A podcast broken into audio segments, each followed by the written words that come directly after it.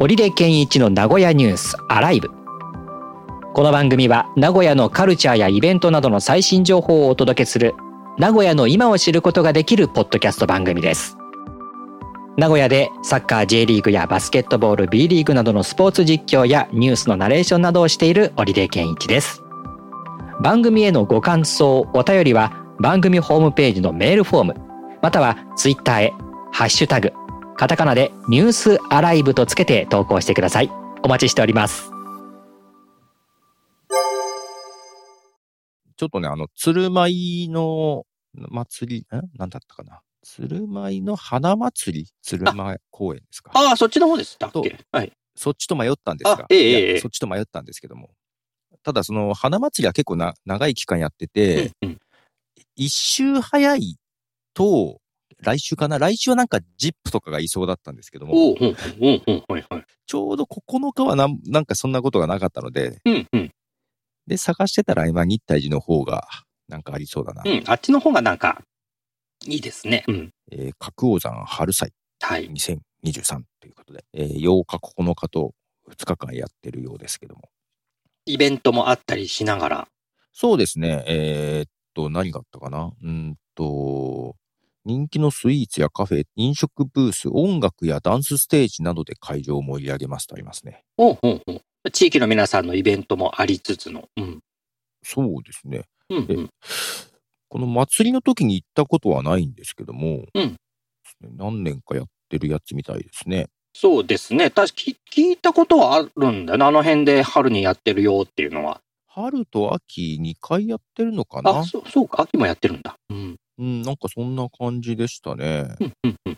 まあ、そこはね、縁日とかも普段から毎月ですかね。そうですね。うやってるしん、うん、うん。うん。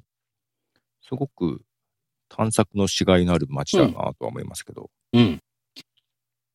まあ、そこで、こんなのがあるよ、あんなのがあるよっていう感じで。そうですね。うん具体的なステージで何があるかとかはちょっとまだ書いてないですけど、うん。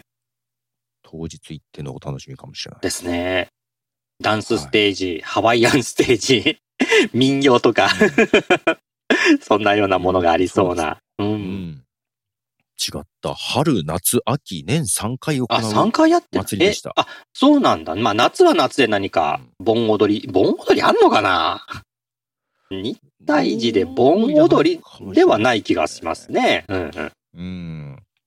アーティスティックなお祭りですと書いてあります。おー、アーティスティック。これぞネオレトロといった雰囲気のお祭りだそうです。へーえ、な、夏が。 3回ともです、あ、3回とも。へえ。はい。で、年々参加人数も増え、人あ気のお祭りだそうですよー、。楽しみだ。はい。晴れるといいなと思いま。ですすね。えうん。あ当日は、あの、ショットガンマイク持っていきー、まあ、す。あれで。はい。 あれって見たことないけど、見たことないです。おなじみのやつで。はい。いや、私の中では。はい。ショットガンで全部収録をしてしまうっていうですね。はい。します。はい。ねえ、すごい なあでもなんかほんと精力的にそういうポッドキャスト展開なんかもされてましてね、今。なんかいっぱいまたじゅうん増やしてません、私ですか増やしてます。はいね回ってませんけど。え、ねどこまで行くんだろうと思いながら。作って、止まってたやつを再開させたりとか、そんな感じあでーす。そんな感じですか。もう止まりっぱなしなんで、もう僕も。なかなかそうそう。発信をするってのも難しいなっていうふうに思いながら、最近はそんな感じですけどね。 まあ、ね、忙しくなってくるとまた辛いんですけどね。うん 4月からもまた新しい展開もあったりしながらでしょう、きっと。新年度は。そう、ど動画、ポッドキャストとかもちょっと始めたりしてますんで、ね。ああ、そっか。スポティファイが対応してから。うん。うんうんうんほら、昔からあるけども、動画、ポッドキャストって、うん。うん、なんか昔はダウンロードして、iPod で見るみたいな感じだったあんあ、で、はいはいはい。もう容量でかくすると迷惑うんうんうんですし、だからサイズ結構小さくして、結構荒かったんですけど、うんいもう今もう Spotify とか YouTube ととかってダウンロードするっていう感覚じゃないじゃないですか。うん、はい。もうストリーミングで見る感じなんで。ねはいなんで、うんうん今の動画、ポッドキャストは音画質上げれるなというのもあって、うんうんちょっとやっぱ前と違うかな。まあうん技術の進化とかありますよね、やっぱうり。ん、ねえ。つってもこう、こんな感じで映してるだけですけどね。うん。いや、でもやっぱ違うんでしょうね。あの、ポッドキャストを聞いてる人からすると映像がついてると、どうなんでしょうね。わかんないですよ。自分がお、わ自分は音声が好きなんうで。んうん。そこなんですよね。そうで YouTube も、そう、YouTube もポッドキャストをあいよいよ始めてきたんですよ。あ、そうそう。なんかちらほら、なんか実装されてるみたいな話は聞いて実装て、そうえなえんそうなんですよ。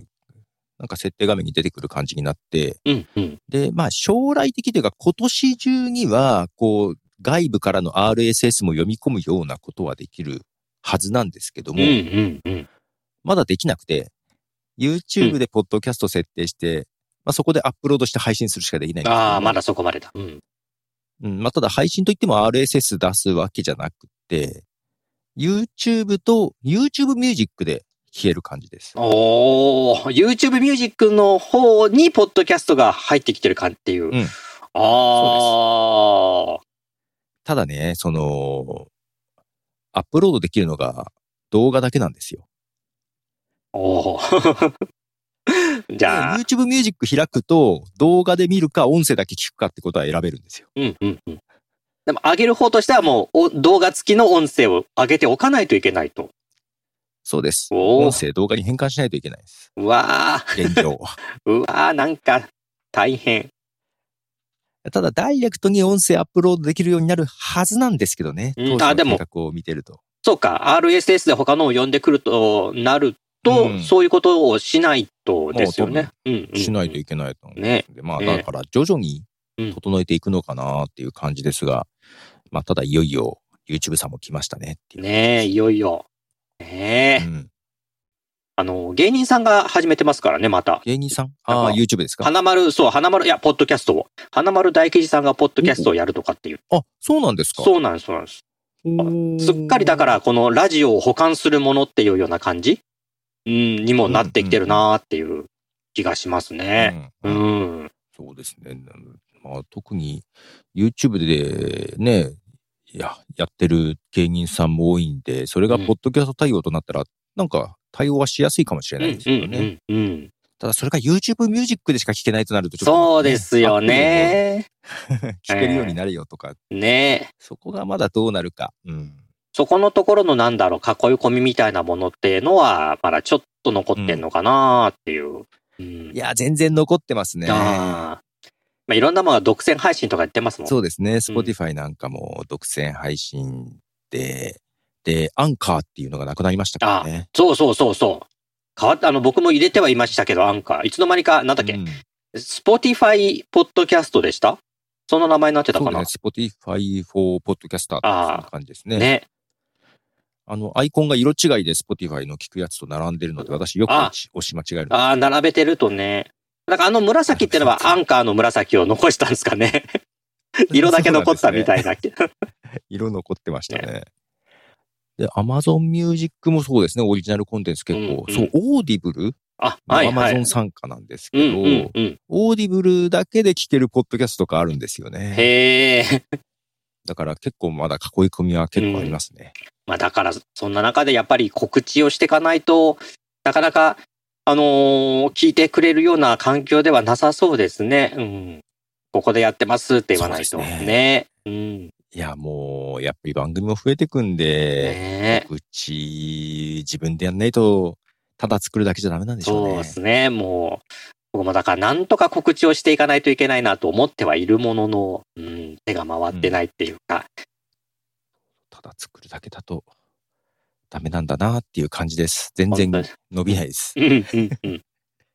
そんなとこですかね。ですかね。